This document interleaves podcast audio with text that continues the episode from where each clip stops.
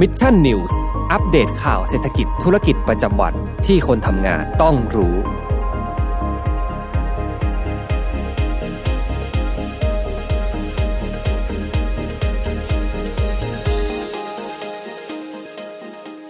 ได้เวลาพัฒนาทักษะใหม่ให้ประเทศไทย Mission to the Moon Reskill Thailand ต่อยอดความเชี่ยวชาญด้านสื่อออนไลน์ที่เข้าใจคนทำงาน สู่การเป็นผู้นำในการพัฒนาทักษะใหม่ กับ Mission Academy คอร์สพิเศษโดยรวิทหานอุตสาหะอ้ำสุภกร และทีมงาน Mission to the Moon Media เตรียมรับชมการถ่ายทอดสด เปิดตัวโปรเจกต์ใหม่ ฟรี วันเสาร์ที่ 26 กุมภาพันธ์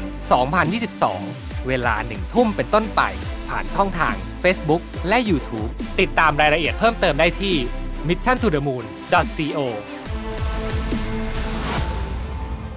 สวัสดีครับ ยินดีต้อนรับเข้าสู่รายการ Mission News Live นะครับ วันนี้วันที่ 14 กุมภาพันธ์ 2565 นะครับ อยู่กับเราสองคนนะครับ ผมแจ็คทิราติครับ และน้ำว้าพรนัชชาค่ะ ครับ6โมงตรงแบบนี้นะฮะ แม้จะเป็นวันแห่งความรักค่ะวันวาเลนไทน์แบบนี้ก็อยู่กับพวกเราสองคนนะฮะ รับชมรับฟังข่าวสารสำหรับคนทำงานกันนะครับ ก็สวัสดีทุกท่านกันด้วยเนาะ ใครที่เข้ามาแล้วก็อย่าลืมกดไลค์กดแชร์นะคะ เป็นกำลังใจให้พวกเราค่ะ เพราะว่าวันนี้เชื่อว่าหลาย ๆ คนก็คงบออืกมว่า มีนัดทานข้าวกันต่อ เพราะว่าถูกร้านอาหารต้องตอนนี้ก็คือเต็มแทบทุกร้านแล้วนะคะ คือมารับชมรับฟังย้อนหลังได้ ตอนนี้ไปเฉลิมฉลองกันก่อน ใช่ หรือว่านะใครรถติดอยู่ก็ฟังอืมเพลินๆกันไปก่อนที่จะถึงที่หมายในวันนี้นะคะ ใช่ฮะ ก็แน่นอนวันนี้น้องน้ำว้าจริงๆต้องบอกว่าธีมที่เรามาอยู่นี้เนี่ยก็อยากจะเป็นร่วมเป็นส่วนหนึ่งเนาะของการเฉลิมฉลองเทศกาลวันวาเลนไทน์ดูจากสีชุดนะคะพี่แจ๊คค่ะ โอ้โห นะฮะ ไม่แน่ใจไปไหนต่อหรือเปล่า ไม่เลยค่ะ กลับบ้านกลับบ้านเหมือนกันนะครับ ก็นี่แหละนะฮะคือต้องบอกว่าวันนี้เราก็อ่าอยากจะพามาอัปเดตเรื่องของบรรยากาศวันวาเลนไทน์กันสักนิดนึงค่ะนะว่ามีเรื่องราวอะไรที่น่าสนใจบ้างโดยเฉพาะอย่างยิ่งวันนี้ที่พี่หยิบยกมาก็คือเรื่องของ LGBT เรื่องของสมรสเท่าเทียม เพราะว่ามีการจัดกิจกรรมเชิงสัญลักษณ์เนี่ยค่อนข้างเยอะเลยนะครับสำหรับในวันนี้นะแล้วก็เมื่อสัปดาห์ที่ผ่านมาน้องน้ำว้ากฎหมายสมรสเท่าเทียม เพิ่งจะถูกเอ่อลงมตินะครับให้นำไปพิจารณาต่อในอ่า ชั้นคณะรัฐมนตรีซึ่งเขามองกันว่ามันเป็นการยืดระยะเวลาการพิจารณากฎหมายตัวนี้ไปด้วยอืค่ะมก็ทำให้บรรยากาศในวันนี้เนี่ยอยากจะหยิบยกเรื่องนี้มาเล่าให้ฟังกัน ค่ะ ว่ารู้สึกว่ามันก็เป็นการเฉลิมฉลองความรักในมุมที่แบบอืมกว้างขึ้นพี่แจ๊คใช่อืมเปิดใช่ถูกต้องเปิดเออกว้างชอบมากอืมให้โอกาสแล้วก็ว่าว่ามันใกล้แล้วแหละกับคำที่ว่าแบบเออความรักมันไม่มีเพศมันจำกัดด้วยเพศไม่ได้ ใช่อืมคือตอนนี้เนี่ยเหลือเพียงแค่เรื่องของทางกฎหมายเนาะคือหลายๆคนเนี่ยเราเห็นละมีอ่า มีสื่อต่างๆมากมายแล้วก็ในสังคมไทยเนี่ยก็ถือว่าคนรุ่นใหม่ก็เริ่มที่จะเปิดรับมากขึ้นเนาะเรื่องของอ่า LGBTQ+ ต่างๆนานาแต่ว่าสิ่งเหล่านี้ที่วันนี้ที่อยากจะมานำเสนอเลยคือเรื่องของกฎหมายน้องนม้าเรื่องของการจดทะเบียนสมรสค่ะ คือส่วนตัวนะคืออมบางคนอาจจะมองว่าเมื่อก่อนที่เขามองว่าทะเบียนสมรสมันจำเป็นกับความรักจริงไหมอย่างเราเรามองว่าทะเบียนสมรสอะพี่แจ๊คอืมมันก็คือกฎหมายมันคือความคุ้มครองเนอะเราอย่าไปอืมมองว่าอุ้ยก็แค่กระดาษใบเดียวเองครับจริงๆมันไม่ใช่นะคะ มันยังอืมมี สินสมรสและมีการมีสิทธิทางกฎหมายต่างสิทธิๆทางกฎหมายอย่างเช่นเวลาเราอืมป่วยอย่างเงี้ยค่ะ แล้วสมมติเราจดทะเบียนกันพี่แจ๊คก็อาจจะแบบว่าเซ็นยินยอมเซ็นอะไรให้มาได้ถูกต้องเพราะไม่อย่างนั้นเนี่ยอืมต่อให้เราเป็นสามีภรรยากันแต่ไม่มีทะเบียนสมรสเนี่ยเวลามันผ่านในการอืมทำเรื่องต่างๆ ร่วมกันในอนาคตอาจจะมีผล อันเนี้ยก็ถือว่าเป็น เป็นอีกหนึ่งเป็นอุปสรรคต่อการใช้ชีวิตคู่แบบนี้แล้วกันใช่เนาะค่ะนะครับ ก็เดี๋ยววันนี้ข่าวแรกเราจะไปลุยกันเนาะในเรื่องของค่ะบรรยากาศในสถานที่ต่างๆนะครับมีบรรยากาศเยอะแยะวันนี้ที่เราหยิบยกกันเอามานะครับ แล้วก็อ่าเดี๋ยวจะมาดูกันด้วยเรื่องของเนี่ยที่น้องๆบอกเลยเรื่องของอ่าการจดทะเบียนสมรสเนี่ยมันมีสิทธิมีผลทางกฎหมายอะไรบ้าง แล้วก็ลองมาเปรียบเทียบกันดูว่า ถ้าหากเราเป็นคู่รัก LGBTQ+ หรือว่าค่ะเพื่อนเราเนี่ยเขาจะต้องเจอกับอะไรบ้างถ้าหากว่าเขาไม่สามารถที่จะ จดทะเบียนสมรสได้นั่นเองอืมค่ะนะฮะอะก็เดี๋ยวทักทายนะครับหลาย ๆ ท่านกันก่อนนะครับ สวัสดีคุณนิพัฒน์พลด้วยนะครับอ่าแล้วก็สวัสดีคุณนิชานันท์นะครับสวัสดีค่ะแล้วก็คุณการมาบอกว่าแฮชแท็กเลยสมรสเท่าเทียมอ่านี่อาจจะเป็นอีกหนึ่งคนนะครับ ที่สนับสนุนกันในวันนี้นะฮะแล้วก็สวัสดีสมมูลด้วยนะครับ แล้วก็สวัสดีคุณไพศาลนะครับ แล้วก็ช่วงต้นรายการแบบนี้น้องนวะฝากโปรโมทหน่อยสำหรับใครที่อยากเป็นส่วนหนึ่งของ Mission Club ของเรา ค่ะ และสมถ้าเกิดท่านไหนฟังอยู่อืมนะคะ ไม่ว่าจะเป็นคลิปแรกหรือคลิปหลาย ๆ คลิปแล้วนะคะอืมก็อยากจะชวนนะคะว่าเป็นส่วนหนึ่งของ Mission ค่ะพี่แจ๊คอืมเป็นเรียกว่าแบบ YouTube Membership YouTube Membership นะคะอืมที่ได้สิทธิพิเศษมากมายเลย ไม่ว่าจะเป็นสมมูล Ev- Evolution นะคะ ก็คือว่าต่อท้ายชื่อเราทันที account ใช่ทันทีที่เราสมัครนะคะ มีหลายสีหลายรูปแบบที่อืมแบบว่า สไตล์ใครสไตล์มันกันรับเลยนะคะอ่แล้วก็อีกอย่างหนึ่งเลยที่แล้วพลาดไม่ได้ โอ้โห ในช่วงวันวาเลนไทน์แบบนี้นะคะอืมบางทีเนี่ยไม่ใช่แค่ดอกกุหลาบหรือว่าแบบของขวัญนะครับสมมูล In Love นะคะ ได้สติกเกอร์น่ารักน่ารักไปใช้กันอีกถูกไหมอืมมาแสดงความรักกับพวกเราก็ได้ ใช่เนอะค่ะกดนะครับมาเลยนะคะ กดมาเลยนะฮะแล้วก็อย่าลืมนะครับสำหรับเอ่อใครที่เป็นนะครับแฟนๆรายการ File Not Found เนาะตอนนี้เราเปิดค่ะขายเสื้ออยู่ด้วยนะเสื้อตอนนี้เนี่ยต้องบอกว่าวันนี้นะครับมีโปรวันวาเลนไทน์วันสุดท้ายวันนี้ 14กุมภาพันธ์นะฮะสมุดด้วยนะสมุด Sequence นะครับจาก 560 บาทเหลือ 510 บาทนะฮะก็นี่นะฮะราคาเต็มนะครับ490 บาท ลดเหลือ 450 บาทนะครับแล้วก็อ่าสมุดเนี่ย560 บาทนะครับลดเหลือ 510 บาทเท่านั้นก็วันนี้วันสุดท้ายเท่านั้นนะค่ะพี่แจ๊คอาจจะเป็นว่าแบบผู้หญิงเอาอืมสมุดผู้ชายเอาเสื้อไหมแบบซื้อเป็นคู่ถูกักนต้องอย่างต้องบอกเงี้ว่ายสมุด Sequence เนี่ยดีมากนะค่ะเขาบอกเลยใครที่เข้าสายเขาเรียกว่าอะไรสายสมุดแพงค่ะ จะติดใจบอกจริงๆ อันนี้พูดจริงๆนะแล้อัวนนี้บอกเลยว่าเป็นไม่ได้สีอวแดยงที่สวยมากด้วยเออใช่ไม่แพงคือมันไม่ได้ไม่ได้บอกว่าเราจะเดินไปหาได้ตามร้านหรือว่าอะไรแบบนี้นะอันนี่ต้องสั่งทำนะแล้วยิ่งวันนี้ราคาอืมพิเศษค่ะครับอืมเฉพาะวันนี้วันสุดท้ายนะอะยังไงก็ฝากกันด้วยค่ะรายการ Final f i l e on site นะแฟนมีตของทางอ่า Mission to Pluto เขานะครับค่ะวันที่ 5 มีนาคมนี้แล้วถ้าหากว่าใครสนใจสามารถซื้อบัตรได้นะครับอะประมาณนี้ขออนุญาตพื้นที่ขายของประมาณนี้แล้วกันค่ะนะครับผมอะเบาไปดูกันที่ข่าวแรกกันเลยนะฮะ ข่าวแรกเนี่ยก็อย่างที่เราได้เกริ่นกันมานะฮะเรื่องของอาการสมรสเท่าเทียมๆค่ะนะครับเอ่อเรื่องนี้เนี่ยก็ต้องบอกก่อนว่าเอ่อถ้าหากว่าเราไปดูนะครับ วันนี้เนี่ยบรรยากาศหลาย ๆ พื้นที่คึกคักเหลือเกินนะ อันนี้ไปที่เขตบางรักกันก่อนค่ะอุ้ยแค่ชื่อเขตก็อยากจะไปแล้วนะพี่โอ้ยเจ๊เขารู้รู้กันดีเลยใครที่เป็น คู่รักกันเนี่ยเนาะค่ะกำลังจะแต่งงานกันกำลังจะจดทะเบียนสมรสกันเนี่ยนะฮะเขาก็จะเดินทางไปที่นี่แหละเขตบางรักเนาะเพราะว่ามันมีความหมายที่ดีอะไรแบบนี้นะหลายๆท่านน่าจะทราบกันดีนะฮะคือวันนี้นะครับวันที่ 14 กุมภาพันธ์นะครับ2565นะก็ได้มีการอ่าผู้สื่อข่าวนะครับได้มีการรายงานนะครับถึงบรรยากาศนะครับ การจัดงานทะเบียนอ่าการจัดบรรยากาศการจัดงานจดทะเบียนสมรสนะครับเนื่องในวันวาเลนไทน์นะครับ 14 กุมภาพันธ์นะครับ ก็ถือว่าเป็นไปอย่างคึกคักนะฮะโดยเฉพาะอย่างยิ่งที่พื้นที่เขตบางรักนะครับ โดยทางด้านของ เพจนะครับ Facebook อ่าสำนักงานเขตบางรักนะครับหรือว่าบางรัก District Office นะครับได้มีการเปิดเผยภาพบรรยากาศนะก็ตั้งแต่เวลา 10 โมงนะครับที่อาคาร Cat Tower นะครับบริษัทโทรคมนาคมก็เป็นที่ตั้งของทางด้านสำนักงานเขตบางรักนั่นเองนะฮะค่ะก็เอ่อมีบรรดาคู่รักนะครับที่เขาต้องลงทะเบียนไว้ก่อนด้วยนะ399 คู่นะครับค่ะถึงจะสามารถที่จะเดินทางเข้ามาจดทะเบียนในวันแห่งความรักนี้ได้เออก็ถ้าอยากจะได้ privilege สิทธิแบบนี้ก็ต้องมีการวางแผนล่วงหน้ากันสักนิดหนึ่งนะฮะก็จริง ๆ แล้วต้องบอกก่อนว่ากิมมิคที่ค่อนข้างน่าสนใจเลยเนี่ยไม่ได้มีเพียงแค่ในเรื่องของเอ่อการจดทะเบียนสมรสที่เขตบางรักเท่านั้นนะสิ่งค่ะที่เขาจะต้องได้รับกันเลยเนี่ยคือนอกเหนือจากสิทธิ 399 คู่ใช่ไหมค่ะที่เขากำหนดเอาไว้นะครับ ก็ยังมีอีกหนึ่งคู่ด้วยนะที่ได้รับรางวัลด้วยน้องวาเป็นอะไรรู้ไหมทะเบียนสมรสทองคำ โอ้โหอ่าเดี๋ยวเปิดภาพให้ดูแต่เขาต้องเป็นคู่แรกหรือเปล่าพี่แจ๊คเขาถึงได้เป็นเอออันนี้เนี่ยเขาบอกว่าเป็นคู่แรกอ๋อใช่เออหรือว่าได้รางวัลเป็นคู่แรกอันนี้ไม่แน่ใจเหมือนกันนะนี่อืมนี่ตามภาพนี้เลยนะฮะค่ะนี่นะฮะก็ผู้โชคดีในวันนี้นะฮะก็คือทางด้านของคุณกนกวันนะฮะแล้วก็สิบตำรวจโทชัยรัตน์นะครับ ที่วันนี้เดินทางไปก็ยินแสดงความยินดีด้วยทั้งในแสดเรื่องความยินดีด้วยค่ะการจดทะเบียนสมรสแล้วก็ของรางวัลด้วยเป็นทะเบียนสมรสทองคำนะอ่าคะนะฮะอะก็บรรยากาศชื่นมืดนะครับ อันนี้ที่อ่าสำนักงานเขตบางรัก นะครับค่ะยังไงก็ขอบคุณแล้วก็ยินดีกับผู้บ่าวสาวทุกๆท่านกันด้วยค่ะนะครับแล้วก็วันนี้ใครเดินทางไปจดทะเบียนสมรสกันมาก็มาเล่าให้ฟังกันบ้างค่ะนะครับอะนะฮะเขตบางรักไปแล้วน้องนมาทีนี้เราเราไปได้ดูดูแบบนี้ก็ได้แต่อืมหวังว่าสักวันมันก็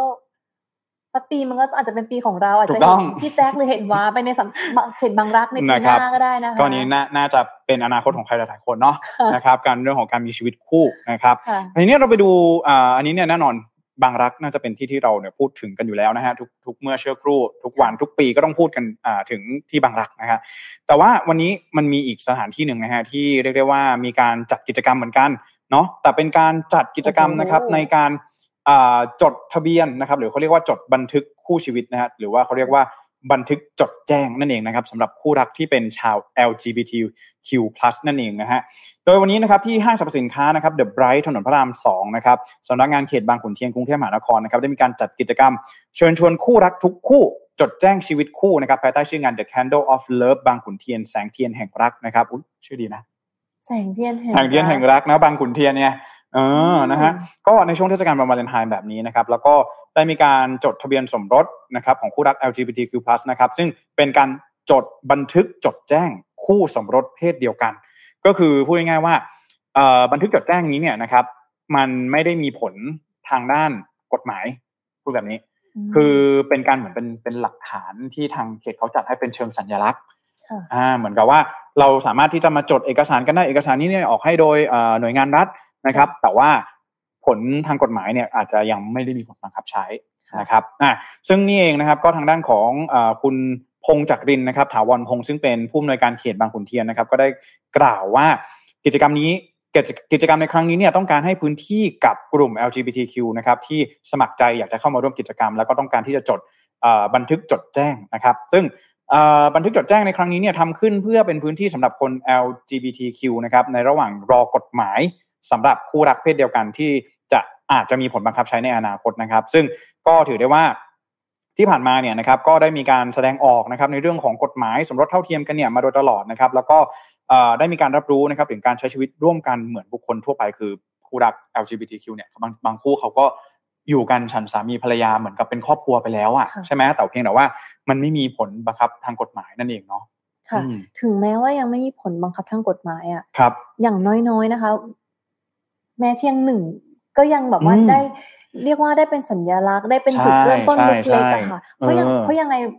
วาทางวาทางพี่แจ็คเราก็ยังเห็นด้วยนะว่าจริงๆมันก็ควรจะเป็นทะเบียนสมรสที่มีผลทางกฎหมาย เพราะว่ามันจะมีประโยชน์ยังไงหากเราจดทะเบียนคะพี่แจ๊คเดี๋ยววันนี้เรามาพูดคุยกันดีกว่าว่าประโยชน์จากการที่เราได้จดทะเบียนสมรสกันเนี่ย มันจะ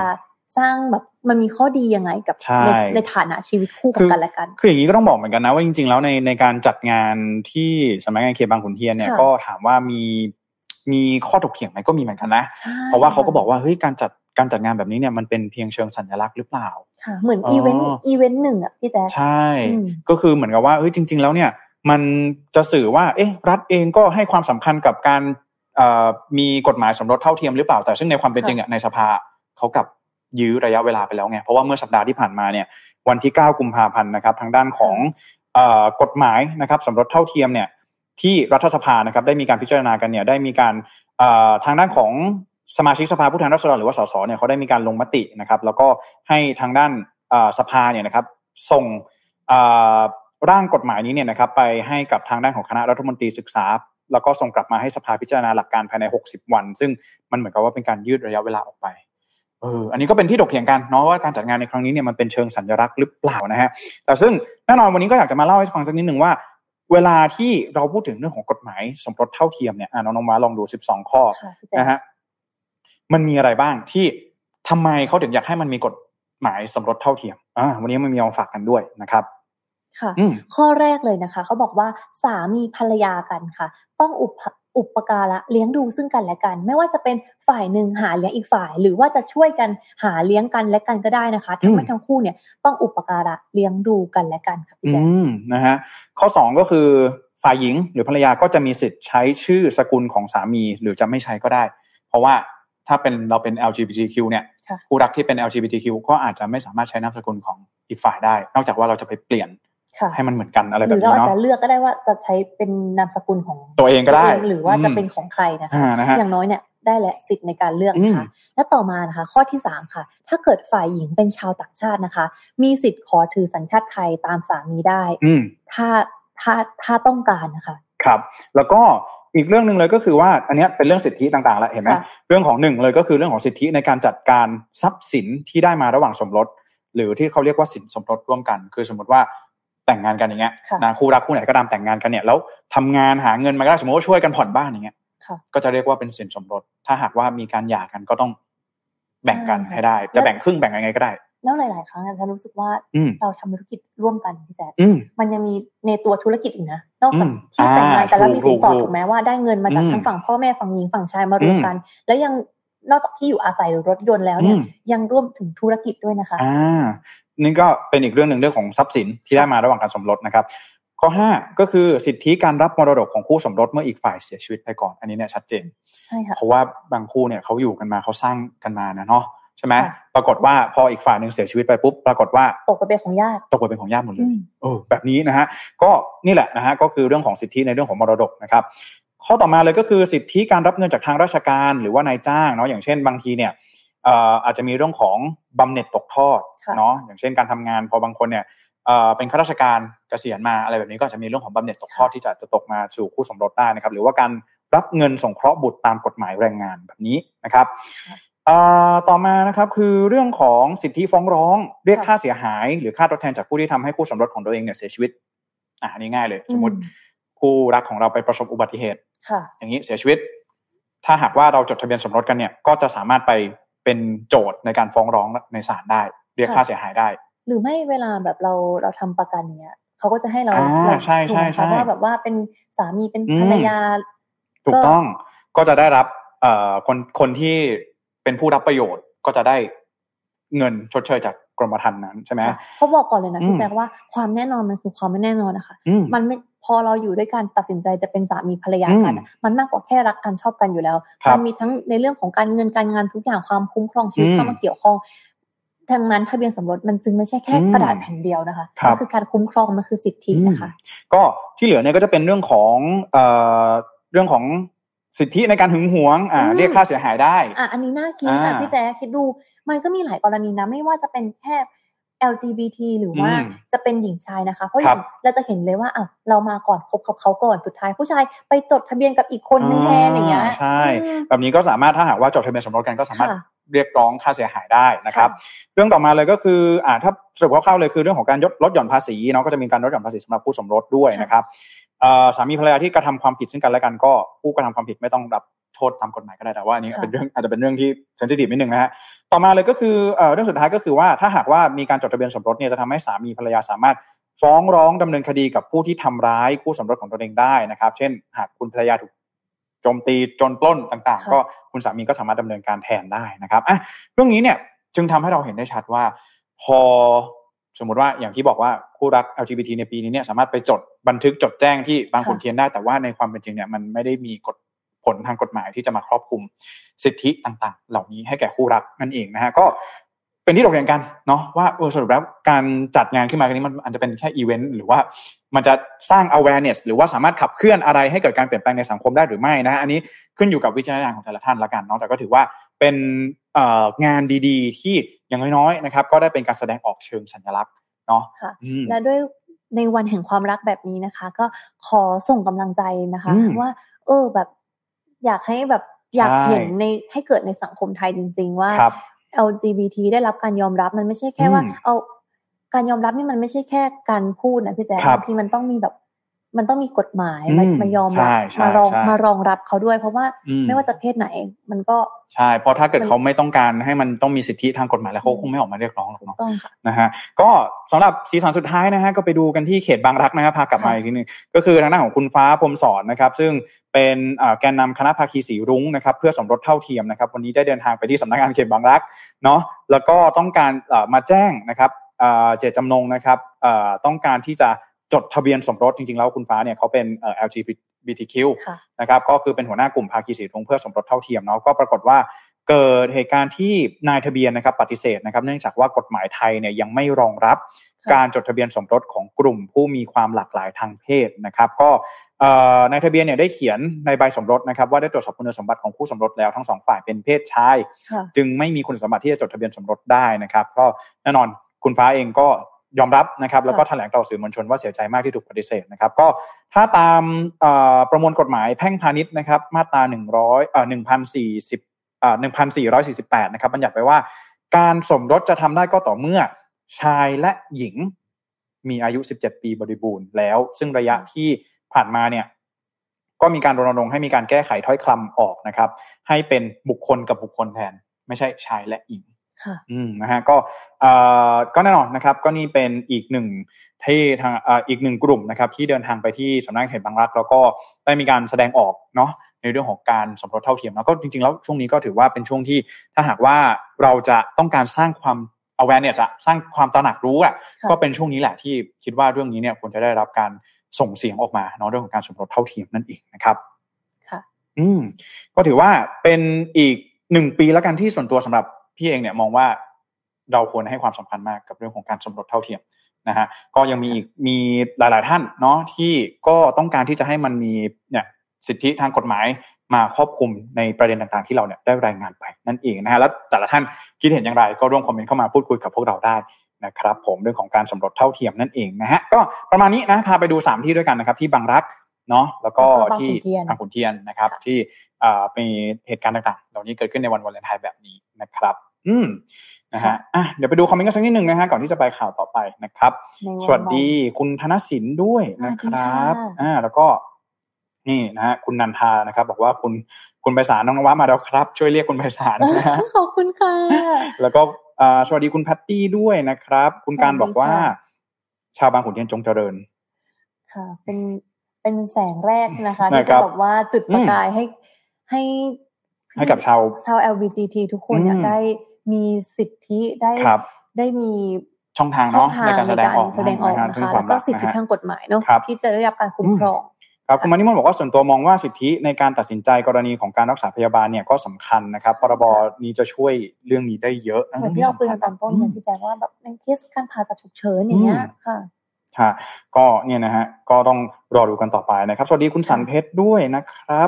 คุณสันเพชรอยู่นี่สนะวัสฮะดีค่ะแล้วก็สวัสดีคุณนพสูรด้วยนะครับสวัสดีค่ะคุณนพสูรบอกว่าเอ่อสนับสนุนสมรสเท่าเทียมครับ เมื่อมนุษย์เราคนพบว่าเพศมีความหลากหลายมากกว่าชายและหญิงในคนอัปเดตกฎหมายให้เป็นปัจจุบันครับอืมถูกต้องค่ะชอบคำนี้นะคะ การอัปเดตให้เป็นปัจจุบันในนะครับเมื่อโลกมันเปลี่ยนอืมทั่วโลกหลาย ๆ หลาย ๆ ประเทศเราก็จะเห็นว่าเขาออกมายอมรับกันนะคะ แล้วเนี่ยมันเป็นสิ่งที่แบบมันไม่ใช่อืมเป็นเทรนด์มันไม่ได้เป็นแฟชั่นนะคะอืมมันคือการคุ้มครองชีวิต สิทธิของแต่ละคนด้วยของแต่นะละคนด้วยอืมค่ะในเมื่อเราเลือกแล้วอะค่ะใช่ไหมเราก็เราไม่รู้แหละว่าอะไรที่มันทำให้เราเนี่ยเอ่อคือมันเป็นเรื่องของดีไซเออร์ความชอบส่วนตัวใช่ไหมค่ะเออมันจะมีใครมาบังคับเราก็ไม่ได้เพราะมันเป็นสิทธิของเรา เราจะชอบอะไรแบบไหนเนี่ยเนาะเหมือนกับเวลาเรารับประทานอาหารอะใครจะมาบังคับให้เรารับประทานอะไร ไม่รับประทานอะไรก็ไม่ได้ถูกต้องไหมเราเนี่ยเลือกเองใช่ไหมถูกค่ะ แล้วเราอืมมองว่าถ้าเกิดเราเลือกเองแล้วเราได้รับการคุ้มครองจากสิ่งที่เราเลือกเนี่ยอืมมันก็คงจะทำให้แบบการอยู่ร่วมกันในสังคมเนี่ยอืมที่มันมีความหลากหลายเนี่ยครับมันราบรื่นแล้วก็อืมมั่นคงนะคะนะฮะอะคุณไปสารบอกว่าฟังข่าววันนี้ภาพไม่ชัดเลยครับภาพมันเป็นสีชมพูไปหมดเลยครับ โอ้ยขอบคุณค่ะแผ่มวลนะความรักเป็นกำลังใจให้ทุกคนนะคะนะคในรับวันนี้นะคะอืมนะฮะอะน้องนวัดพาไปดูบรรยากาศค่ะวันวาเลนไทน์อีกสักที่หนึ่งอะนะฮะพอเราพูดถึงบรรยากาศวาเลนไทน์ในประเทศไทยของเราแล้วนะคะ ว่าขอพาเดินทาง ต่างประเทศกันสักหน่อยนะคะ ไปที่ประเทศซาอุดิอาระเบียกันอืมค่ะครับเทศกาลวาเลนไทน์นะคะ ก็ได้เริ่มได้รับความนิยมมากขึ้นนะคะ ในประเทศซาอุอืมค่ะ สังเกตตรงไหนรู้ไหมคะพี่แจ๊คครับสังเกตจากเหล่าร้านค้าเนี่ยแหละค่ะอืมพอร้านค้าเนี่ยก็ได้เริ่มขายเสื้อผ้าสีแดงอ่าในช่วงนี้นะคะครับคือเขาเนี่ยก็สีแดงอะมันก็เป็นสีแสดงถึงความรักใช่เทศกาลวาเลนไทน์ถูกไหมคะอืมแต่ คือในซาอุเนี่ยเขาก็ยังหลีกเลี่ยงการพูดคำว่าวาเลนไทน์นะคะอ่าคือต้องอย่าลืมว่าอืมที่ซาอุดิอาระเบียเนี่ยเขาเป็นประเทศเนี่ยมุสลิมใช่ใช่ไหมค่ะแล้วก็ประเทศมุสลิมที่เคร่งศาสนามากค่ะแล้วก็การที่เอ่อต้องต้องบอกว่าพี่น้องชาวมุสลิมเนี่ยเขามีความเชื่อว่าเอ้ยเราไม่ควรที่จะไป อันนี้เป็นความเชื่อของเขานะค่ะก็คือเขาอาจจะไม่ไม่ไม่ไม่เหมาะสมที่จะไปเคารพหรือไปบูชาเอ่อ สิ่งศักดิ์สิทธิ์ของศาสนาอื่น อะไรแบบนี้นี่เป็นความเชื่อของเขาค่ะเพราะฉะนั้นแล้วการที่เทศกาลวาเลนไทน์มันกลับมามีสีสันในซาอุดิอาระเบียมันจึงเป็นอะไรที่มันแปลกแปลกตาเนาะค่ะอืมพี่แจ๊คแล้วเรื่องเนี้ยนะคะ คืออย่างในในหมู่ของแบบผู้หญิงซาอุเนี่ยเวลาครับเราเราเห็นเราจะสังเกตว่าเขาก็จะต้องใส่ชุดที่เป็นสีดำถูกไหมคะครับ ดังนั้นการที่จำหน่ายชุดสีแดง อย่างอย่างที่ขึ้นภาพเนี่ยเราจะเห็นอืมว่ามีเสื้อผ้าสีแดงหรือชุดชั้นในสีแดงออกมาเนี่ยอืมมันก็เป็นเครื่องหมายเหมือนกับเป็นสัญลักษณ์นะคะว่า สิทธิในการเลือกของผู้หญิงอืมในในประเทศที่ที่ค่อนข้างที่จะเคร่งกับศาสนาเนี่ยอืมก็เหมือนกับว่าผู้หญิงได้มีสิทธิเขาก็เริ่มที่จะเป็นแสดงให้เห็นว่ามันเริ่มเสรีมากขึ้นอะไรแบบนี้ ใช่ใช่ค่ะอืมมีอิสระในการเลือกมากขึ้นนะคะ และอย่างที่พี่แจ็คก็ได้บอกเราไปเมื่อกี้นี้ว่าอืมในประเทศซาอุเนี่ยก็คือนับถือศาสนาอิสลามใช่ไหมคะอืมที่เขาอาจจะหลีกเลี่ยงคำว่าเทศกาลวาเลนไทน์เนี่ยเพราะความอืมจริงวาเลนไทน์นะคะ มันคือย้อนกลับไปในที่ในสมัยอาณาจักรโรมันเลยนะคะอืมก็คือเป็นชื่อของนักบุญค่ะ ที่ได้รับนักบุญการยกย่องมากก็เรียกว่าเซนต์วาเลนไทน์อ่าก็คือเป็นนักบุญในศาสนาคริสต์เนี่ยใช่อย่างที่เราได้บอกค่ะไปว่าเขาจะอ่าพี่น้องชาวมุสลิมเนี่ยเขาจะค่อนข้างมีข้อห้ามค่ะเรื่องว่าเอ้ยอาจจะไม่เหมาะสมที่เราจะไปเคารพสักการะอ่าสิ่งศักดิ์สิทธิ์ของศาสนาอื่นอะไรแบบนี้นะฮะก็พนักงานอืมขายในห้างเขาก็ให้สัมภาษณ์นะคะพี่แจ๊คอืมว่าได้รับมอบหมายเนี่ยจาก จากแมネจเมนต์เนี่ยว่าอืมถ้าตกแต่งร้านด้วยสีแดงชุดชั้นในสีแดงนะ แต่ไม่ให้กล่าวถึงวันวาเลนไทน์อืมแต่การแต่สำหรับวัยรุ่นซาอุเนี่ยเขาก็ซื้อของขวัญให้กันเป็นเรื่องปกตินะพี่แจ๊คอืมเหมือนพวกเรานี่แหละก็ซื้อของขวัญอ่าแลกกันนะครับ ก็นี่แหละถือว่าในช่วงนี้คือต้องบอกว่าอ่าที่ซาอุดิอาระเบียเนี่ยตอนนี้เขามีการอ่าเปลี่ยนแปลงไม่ใช่เปลี่ยนแปลงการปกครองหรอก คือเขามีการเปลี่ยนตัวผู้นำประเทศนะ เปลี่ยนจากอ่า มาเป็นกษัตริย์เอ่อมาเป็นมงกุฎราชกุมารบินบินซาฮานจำชื่อไม่ได้นะขออภัยด้วยนะ แต่ว่า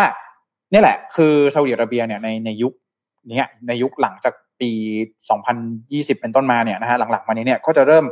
มีความ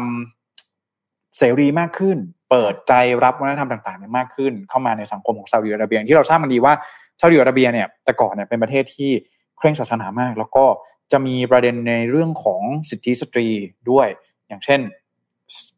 ผู้หญิงเนี่ยไม่สามารถขับรถได้คนเดียวอ่าหรือว่าไม่แน่ใจว่าขับรถได้คนเดียวหรือว่าห้ามขับเลยนะอ่า แล้วก็เวลาสุภาพสตรีจะเดินออกออกจากเดินทางออกไปนอกบ้านเนี่ย จะต้องมีผู้ชายไปด้วยค่ะหรือว่ามีเรื่องของการไม่ไม่แตะเนื้อต้องตัวอืบุรุษอื่นที่ไม่ใช่ใช่ใช่ใช่ครอบครัวด้วยหรือแล้วก็ต้องสวมฮิญาบนะครับ สวมเครื่องแต่งกายตามตาม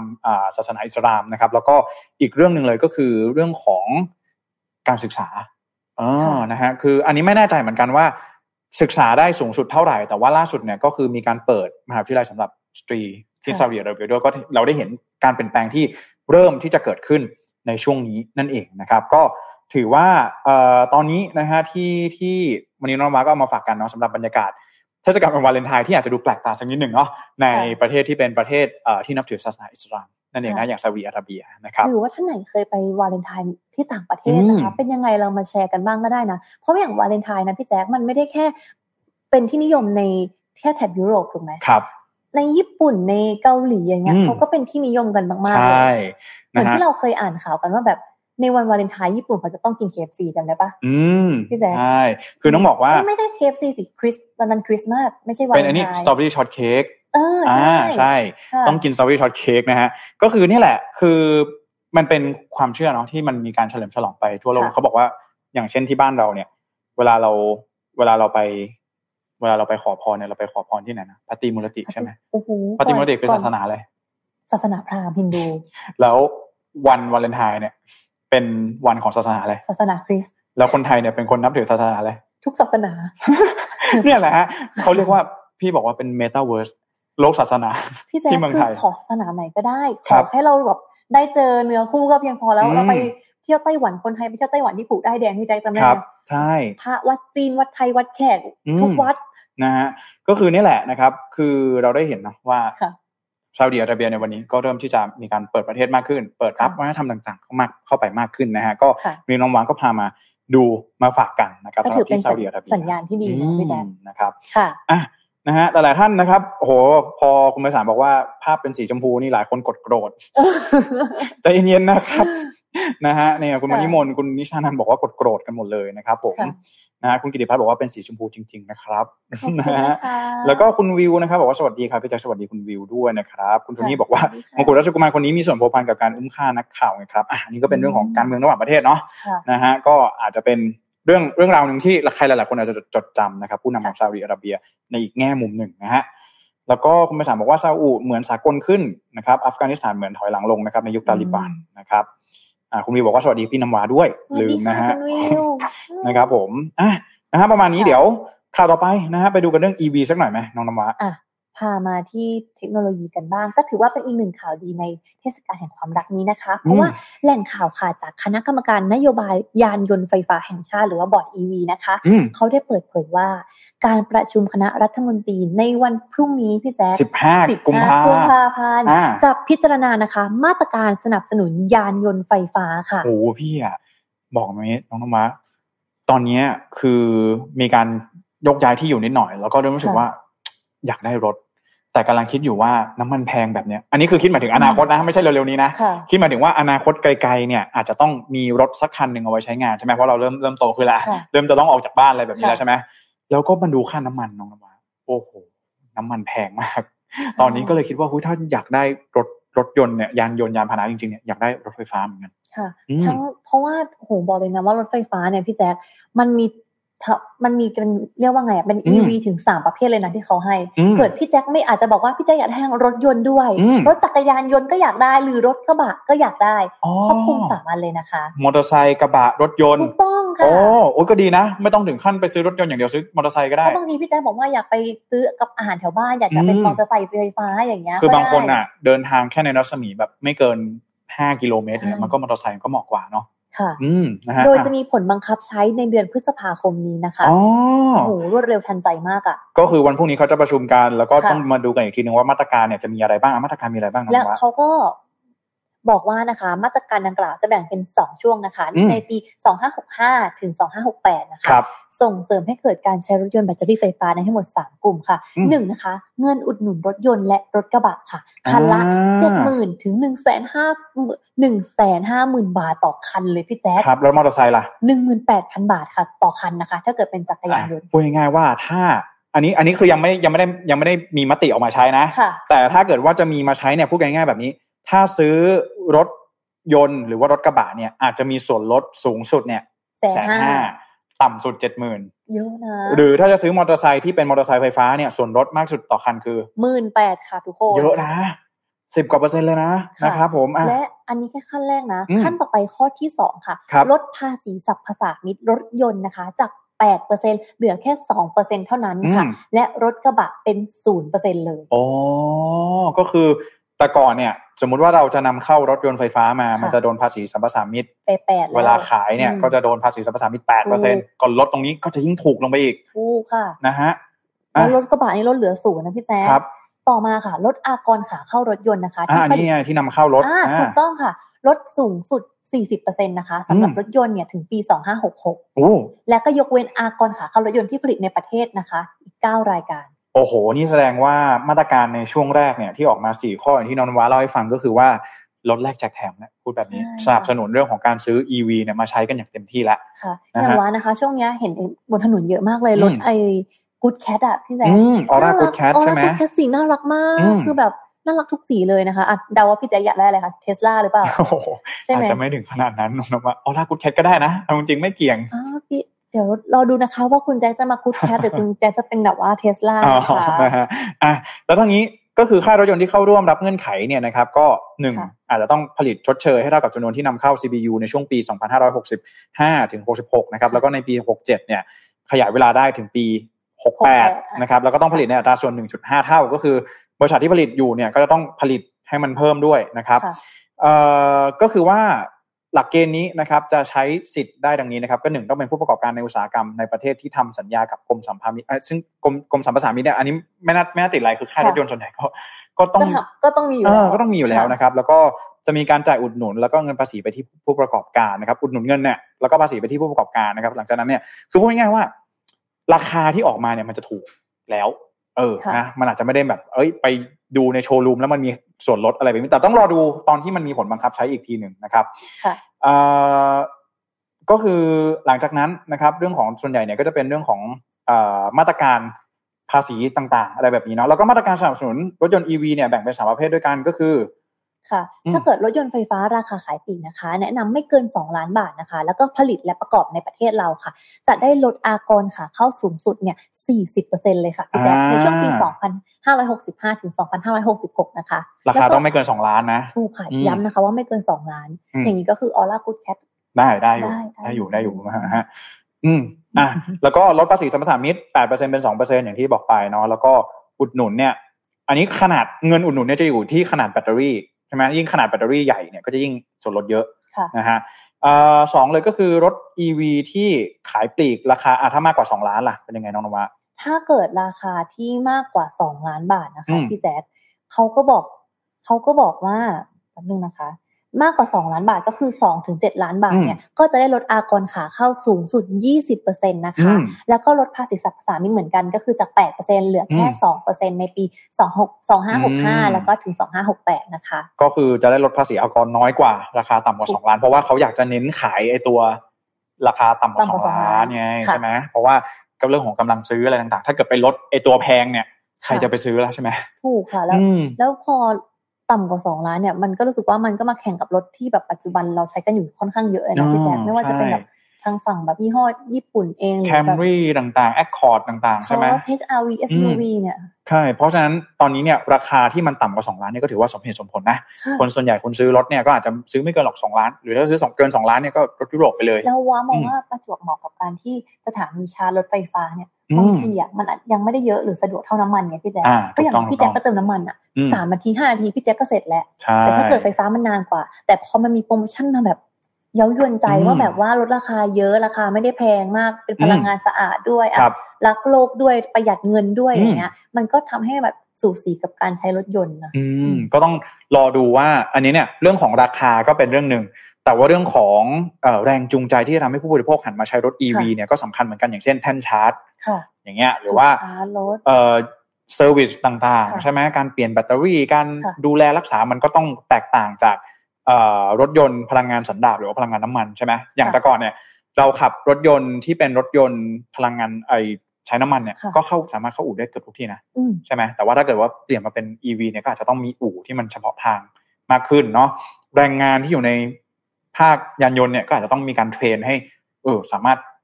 ซ่อมได้ค่ะอะไรได้ผลิตอะไรได้ในภายในประเทศอะไรแบบหรืนี้อก็พวกราคาการอืมทำประกันภัยรถยนต์ด้วยเนอะพี่อ๋แจ๊อคใช่ คือทั้งหมดทั้งมวลเนี่ยอันนี้เป็นจุดเริ่มต้นเราพูดค่ะแบบนี้เนาะเป็นจุดเริ่มต้นแล้วก็ใครที่เนี่ยตอนเนี้ยสนใจอยู่เรื่องของ EV อะไรต่างๆ ก็ถือว่าโอกาสเนาะในอนาคตใกล้ๆเนี่ยใครจะถอยรถเนี่ยตอนนี้ แตะเบรกไว้นิดนึหงรือมีใครเล็งรถไฟฟ้ากันอยู่ในช่วงนี้ไหมคะอืมคอมเมนต์มาบอกได้นะคะ ว่าเล็งสีไหนรุ่นไหนกันนะคะ หรือครับใช้อยู่แล้วก็มาบอกเราได้นะหรือใครอืมแบบว่าไม่เอาไม่ใส่รถไฟฟ้าก็มาเพราะอะไรมาแชร์กันได้เอนะอเรื่องรถนี่คุยกันสนุกเลยค่ะครับ คือคือตอนนี้เนี่ยใครที่จะถอยรถถอยราอะไรก็ต้องดูเลยนะ ต้องต้องดูเลยนะฮะว่าช่วงปลายปีนี้เนี่ยอาจจะเอ้ยมีโปรโมชั่นดีๆ มีมาตรการอุดหนุนจากทางภาครัฐเนี่ยจะทำอาจจะทำให้เราเนี่ยซื้อ EV แล้วมันอาจจะคุ้มกว่าก็ได้ แล้วก็จริงๆอะพี่มีเพื่อนขับ EV อยู่คนหนึ่ง ค่ะเออเป็นยังไงคะเวลาจะเดินทางได้ลอาจหรืจะต้องวางแผนนิดนึงอ๋อเออแต่ว่าถามว่ามันไม่ได้ยุ่งยากขนาดนั้นนะ เพราะว่าชาร์จทีเนี่ยมันก็วิ่งได้สามสี่ร้อยกิโลเมตรอยู่แล้วค่ะอืมแต่ว่าเออถ้าหากว่าเราจะไปไกลๆอะไรอย่างเงี้ยก็อาจจะต้องวางแผนนิดนึงว่าเอ้ยเราไปถึงจุดนี้แล้วมันมีที่ชาร์จไหมมีแท่นชาร์จไหมอะไรแบบนี้ค่ะก็อาจจะต้องวางแผนนิดนึง ว่าเคยอ่านรีวิวในเน็ตมานะคะ ของรอืถมเทสลาเคยมีคนขับเทสลาจากเชียงใหม่เข้ากรุงเทพด้วยนะคะ อืมขับได้เนาะค่ะ แล้วก็อืมโหประหยัดค่าน้ำมันมากเลยค่ะ ใช่เออประหยัดมากเหมือนกันเพื่อนเพื่อนพี่คนหนึ่งก็ใช้ออร่ากูดแคทก็โหเขาบอกว่า 400 กิโลเมตรเนี่ย ตกประมาณร้อยกว่าบาทอืมร้อยกว่าบาทคุ้มมากพี่แจ๊คเราเห็นเขาบอกอืมว่าอย่างเวลาคนที่ใช้รถเทสลาเนี่ยทางเทสลาเขาก็ไม่แนะนำให้เวลาชาร์จชาร์จเต็มแบบ คือเหมือนถึงว่าอืมสมมติมันยังไม่หมดอะก็ไม่ก็ยังไม่ต้องไปชาร์จไงพี่อ่าแจ๊คใช่ใช่ใช่อืมก็จะเป็นทริคเล็กๆน้อยๆเนอะอืมนะฮะก็รอดูรอดูค่ะช่วงกลางปีหรือว่าช่วงปลายปีนี้อาจจะได้เห็นรถ EV มากขึ้นในท้องถนนค่ะบ้านเราเนาะขณะนี้ยังไม่มีอุดหนุนเลยนะ ยังเห็นเห็นแล้วบ้างเนาะเห็นแล้วบ้างอืมเห็นแล้วบ้างนะอฮะอร่ากูดแคทนี่สีน่ารักสีหวานออร่าทุกูนดเลยแคทนะครับหรือว่า Get Wall Motor h a w a l อะไรเงี้ยคันค่ะใหญ่ๆเนาะก็มีมีให้เห็นมากแล้วก็ส่วนใหญ่เนี่ยต้องบอกอย่างนี้รถรถ EV เนี่ยอันนี้ขอเมาส์เรื่องรถ EV นิดนึงค่ะ มันจะมี voice control เออส่วนใหญ่นะ มันจะมีก็คือเหมือนแบบเราสั่งได้ take me home พากลับบ้านหน่อย มันก็จะเปิดแมปขึ้นมาอ่าค่ะเปิด sunroof หน่อย อะไรแบบนี้ก็ทำได้เออค่ะส่วนใหญ่นะ มันจะแล้วล้ำๆแบบนี้แหละแล้วอย่างในกูดแคทเขาก็บอกว่ามีไวเลสชาร์เจอร์ด้วย อ่าใช่ใช่ใช่อืมถูกต้องแล้วก็ลองดูฟังก์ชันต่างๆ มันอาจจะปรับให้มันเหมาะสมกับยุคสมัยมากยิ่งขึ้นนั่นเองค่ะนะฮะอะมาฝากกันเรื่อง เรื่องของเทคโนโลยีอะไรต่างๆนะครับ วันนี้ไปดูเรื่องของ NFT กันบ้างวันนี้มาฝากนะฮะโอ้มากลับมาสู่อืมเรื่องของการเงินนะคะอืมมีใครซื้อบิตคอย NFT ให้เป็นของขวัญวันวาเลนไทน์กันหรือเปล่าคะนะปีนี้มีกิมมิกนะค่ะนะฮะอันนี้มาดูอย่างนี้สักนิดหนึ่งน้องน้องวัดน้องวัดเรื่องค่ะพี่แจ๊ค NFT ใช่ไหม NFT เนี่ยอย่างที่เราทราบกันดีว่าเป็นการซื้อผลงานศิลปะใช่ไหมอืมแบบออนไลน์ใช่ไหมค่ะก็คือเป็นการซื้อ ownership ซื้อสิทธิ์คค่ะวามเป็นเจ้าของอะไรแบบนี้ แล้วก็ตอนนั้นเนี่ยมีคนอธิบายเยอะแยะมากมายหลายๆคนก็เวลาอธิบายว่าเอ้ย NFT คืออะไรเนี่ย เขาก็จะอธิบายว่าเปรียบเสมือนกับ เอ่องานศิลปะ อ่า แบบนี้แล้วกันพูดกันแบบนี้นะวันนี้ไม่ได้มาอธิบายเรื่องตัว NFT หรอกว่าคืออะไรนะครับ แต่ว่าจะบอกว่าตอนนี้เนี่ย NFT หรือว่าตลาดซื้อขาย NFT เนี่ยกำลังเจออยู่ปัญหาหนึ่งน้องว่าก็คือว่า มีคนก๊อปผลงานมาขายอืมอ่า คือเป็นปัญหาที่เขาก็ยังงงแบบเริ่มที่จะมีให้พบเห็นมากขึ้น แล้วก็ไม่รู้ว่าจะแก้ยังไง เรื่องการ copy นะอืมมีทุกวงการนะพี่แจ๊คเออใช่คืออย่างที่เราบอกอะว่า ตอนตอนที่ NFT มาใหม่ๆเนี่ยเวลาเขาเปรียบเทียบเนี่ยก็จะเปรียบเทียบกับรูปโมนาลิซาค่ะเขาก็บอกว่ารูปโมนาลิซาที่พิพิธภัณฑ์ลูฟร์ปารีสเนี่ย ก็คือราคาแพงสุดประเมินค่ะค่าไม่ได้ค่ะแต่ถ้าเกิดว่ามีคนมาวาดให้เหมือนเป๊ะเลยเนี่ย มันก็เป็นของก๊อปซึ่งราคามันก็ต้องถูกลงอะต้องก็ต้องถูกลงใช่ไหมอืมแต่ว่าในโลก NFT เนี่ยบางทีเนี่ยมันตรวจสอบไม่ได้ ว่าอันไหนจริง อันไหน อันไหนปลอมจริง อันไหนปลอมอ่าอืมเราก็เลยเจอเหตุการณ์ที่ว่ามีคนเนี่ยเอาของปลอมมาขาย หรือเอาของก๊อปมาขาย หรือว่าเอาสวมสิทธิ์ของคนอื่นเอามาขายแบบนี้นะฮะ ซึ่งล่าสุดเนี่ยก็เป็นแพลตฟอร์มที่มีชื่อว่าเซนนะฮะเซนเนี่ยเป็นแพลตฟอร์มที่เคยขายทวีตของ Jack Dorsey ทวีตนี้เนี่ยเป็นทวิตเตอร์ที่เป็นเอ่อที่เป็นทวิตที่ถูกทวิตแรกบนโลกเป็นทวิตเตอร์โพสต์ ทวิตแรกของโลกของ Jack Dorsey นะฮะค่ะผู้ที่เป็นในปี2006เนอะใช่ผู้ที่เป็นผู้ก่อตั้ง Twitter ค่ะอ่าเป็น CEO ของ Twitter อดีตนะอดีต CEO ของ Twitter นะฮะก็เอ่อไม่มีอะไรแค่จะบอกว่าเซนเนี่ยเป็น Marketplace หรือว่าเป็นเอ่อแพลตฟอร์มที่ซื้อขายไอ้ Twitter ของ Jack Dorsey เนี่ยนะฮะตอนนั้นเนี่ยทวิตทวิตเตอร์อันนี้เนี่ยถูกถูกขายเป็น NFT ไปได้เอ่อมูลค่า 2.9 ล้านเหรียญสหรัฐโอ้โหเยอะมากนะฮะะก็คือต้องบอกอย่างนี้ก่อนว่า เอ่อ CEO ของเขาเนี่ยที่มีชื่อว่าเอ่อ Cameron Hejazi นะครับซึ่งเป็น co-founder ของเซนเนี่ยเขาออกมาบอกว่าเนี่ยตอนเนี้ยเซนน่ะกำลังเจอกับปัญหานี้อยู่ค่ะคือหนึ่งมีคนเนี่ยไปเอาผลงานคนอื่นมาขายค่ะอย่างแรกนะ อย่างที่สองก็คือว่า คนเนี่ย ไปก๊อปก๊อปเลย เออ คืออะอย่างแรกเนี่ยไปเอาผลงานคนอื่นก็คือคนอื่นทำนั่นแหละแต่ว่าตัวเองเอามาขายเป็น NFT อันเนี้ยก็ถือว่าโดนคนทำก็โดนขโมยผลงานอ่าใช่ค่ะอย่างที่สองก็คือก๊อปเลย นะฮะก๊อปปี้วางหรือว่าเปลี่ยนนิดหน่อยอะไรแบบนี้นะครับ อย่างที่สามเลยก็คือว่า มีคนขาย NFT ที่มันดูแล้ว content น่ากลัวนิดนึงอะไรแบบนี้เหมือนกันอืมอ่านะซึ่งสามประเด็นนี้เนี่ยจึงทำให้เอ่อเซนต์นะครับเขาตัดสินใจประกาศที่จะระงับการซื้อขาย NFT บนแพลตฟอร์มของเขาเนี่ยเป็นการชั่วคราวนะครับ แล้วก็เอ่อตอนนี้เนี่ยก็กำลังอยู่ในช่วงของการหาลู่ทางนะครับ ในการที่จะแก้ไข ปัญหานี้อยู่นะครับ ซึ่งก็ยังไม่แน่ใจเหมือนกันว่าจะสามารถแก้ไขอย่างไรได้บ้างนะครับ เพราะว่าการการปิดการระงับการซื้อขายแบบนี้เนี่ยบางทีมันทำให้แพลตฟอร์ม มันดูไม่น่าเชื่อถือเพราะว่ามันถูกเซ็นทรัลไลซ์เนี่ยถูกคนคนหนึ่งเข้ามา ปิดห้ามขายอะไรแบบนี้ซึ่งในความเป็นจริงเนี่ยแพลตฟอร์ม NFT เนี่ยมันควรจะเป็นแบบ decentralized ก็คือควรจะให้แบบกลไกตลาดมันทำงานได้อย่างเต็มที่ให้ทุกๆคนเนี่ยเข้ามาแลกเปลี่ยนข้อมูลต่างๆ กันได้นะครับ แต่ว่า เออนะครับ ตอนนี้เนี่ยทาง h j c เองเขาก็บอกว่าเขาพยายามที่จะหา solution ที่มันเป็นแบบ decentralized เข้ามาแก้ไขปัญหานี้นั่นเองนะครับ ก็เออคืออันนี้เอามาฝากกันนะฮะว่า เนี่ย พอไปสักพักหนึ่งก็จะเจอกับปัญหาแบบนี้นะครับ ซึ่งตอนนี้เนี่ยก็เป็นเทรนที่กำลังเจอกันเยอะใน NFT marketplace ต่างๆ นะครับ ก็ตอนนี้ต้องบอกว่าตลาด NFT เนี่ยมีมูลค่าปรับตัวเพิ่มสูงขึ้นมากนะครับประมาณ 25,000 ล้านเหรียญสหรัฐ เยอะมากนะเยอะมากนะฮะก็ในปีที่ผ่านมานะครับทำให้มีผู้สนใจจำนวนมากแล้วก็ทำให้ปัญหาต่างๆเหล่านี้เนี่ยมันเกิดขึ้นตามมา มันก็ถ้าเราเทียบกันกับเคสของโมนาลิซาเนี่ยมันก็จะคล้ายๆกันว่า มีคนเนี่ยมาวาดรูปโมนาลิซาที่แบบเหมือนต้นฉบับเป๊ะเลยค่ะแต่เราไม่รู้ว่าอันเนี้ยเป็นของจริงหรือของปลอมอืมอ่าหรือว่ามีคนไปขโมยมาจากพิพิธภัณฑ์แล้วก็เอาของเนี่ยไปขาย เออค่ะอะไรแบบนั้นเนี่ยก็ตอนนี้เขากำลังหาทางแก้ไขปัญหากันอยู่นั่นเองนะครับ อืม ส่วนส่วนตัวมองว่านะพี่แจ๊คแบบเห็นไหมคำว่างานศิลปะ มันถึงอืมมีคำว่าลิขสิทธิ์ไงอ่าเพราะว่าเนี้ย พอคุณแบบ สมมติว่าเราไปดูภาพวาดอะสมมอืติมเราเป็นจิตรกร เราเซ็นลายเซ็นอืมเขาจะรู้เป็นของเราใช่แต่อันเนี้ยตั้งแต่ข้อหนึ่งแหละคนอื่นเอาที่เราวาดอะอืมเอาไปเลยอืมนี่อันเนี้ยอาจจะแบบหนักกว่าก๊อปอีกนะใช่ก๊อปคือไปทำให้เหมือนเราใช่แต่ใช่อันเนี้ยคือเคลมไปเลยว่าอืมเอาที่เราวาดอะ เหมือนเราโดนเพื่อนขโมยการบ้านอืมไปส่งอาจารย์แทนอะอืมคือลืมบอกไปเหมือนกันว่าแพลตฟอร์มที่เป็นแพลตฟอร์มดังๆ อย่าง OpenSea ก็ค่ะเจอปัญหานี้เหมือนกัน OpenSea เป็นแพลตฟอร์มที่ใหญ่ที่สุด ก็เจอปัญหานี้เหมือนกัน เออหลายๆคนอะรู้จัก Suntur ไหม Suntur ที่เป็นศิลปินชาวไทยอ่าว่าเป็นเป็นศิลปินชาวไทยคนหนึ่งค่ะที่ผลงานเนี่ยเขาดังมากใช่ไหม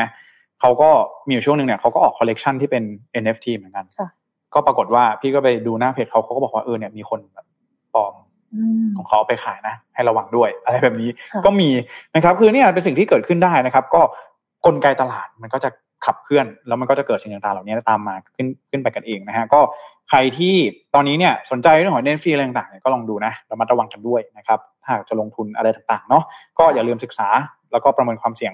ให้รอบด้านก่อนตัดสินใจลงทุนนั่นเองนะครับก็ขอให้มีมาตรการที่อืมรัดกุมปลอดภัยมานะเพราะว่าอืมก็คงเป็นอีกตลาดที่มีความใช่ สดใสสนุกกันเลยแหละใช่แล้วก็เปิดโอกาสให้สำหรับคนที่แบบศิลปินเนาะศิลปินได้แบบเออมีมาสร้างสรรค์ผลงานต่างๆมีพื้นที่ได้อืมได้ขายของปล่อยของกันนะคะ ใช่ครับอะก็ประมาณนี้นะฮะสำหรับเรื่องของ Mission News Live ประจำวันค่ะวาเลนไทน์แบบนี้นะฮะในวันอะเดี๋ยวอ่านคอมเมนต์กันค่ะสุดท้ายนะครับ ก่อนที่เราจะจากลากันนะครับเอ่อเนื้อหาถูกใจกดไลค์กดแชร์กันได้นะคะเป็นของขวัญครับในวันวาเลนไทน์กัน ครับคุณนันทาบอกว่าแถวนี้ไม่มีฉลองอะไรเลยครับ ยุโรปแท้ๆยุโรปเขาไม่ฉลองกันเหรอเอออนนี่ไม่รู้นะเออต้องถามคุณนันทาคุณนันทาคอมเมนต์เข้ามาบอกได้นะค่ะ อืม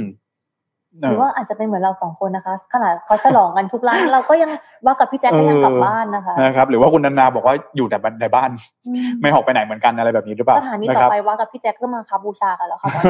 นะครับอะคุณแม่สามบอกว่า EV ลุยน้ำท่วมกทมได้ไหมครับกทมน้ำไม่ท่วม น้ำรอระบายใช่ใช่ไหมรถเราก็จอดรอไว้ก่อนระบายเสร็จเราก็ขับ ใครบอกน้ำท่วม ไม่มีนะครับ คุณไพศาลเออนะฮะก็ไม่มีนะครับค่ะก็เคยแต่เคยเห็นนะมีแบบคนใช้เทสลาอีกอะสมมติว่าอืมฝนตกก็คือจอดรถไว้ในลานจอดรถก่อนอ่าแล้วนะฮะแล้วรอระบายรอระบายก่อนนะครับค่ะสวัสดีคุณซูเปอร์บิ๊กด้วยนะครับจริงๆคุณบิ๊กน่าจะอยู่แถวๆนี้นะเออนะอุ๊ยสวัสดีค่ะแล้วก็สวัสดีคุณอ่าคุณไพศาลนะฮะคุณมณิมนต์นะครับบอกว่า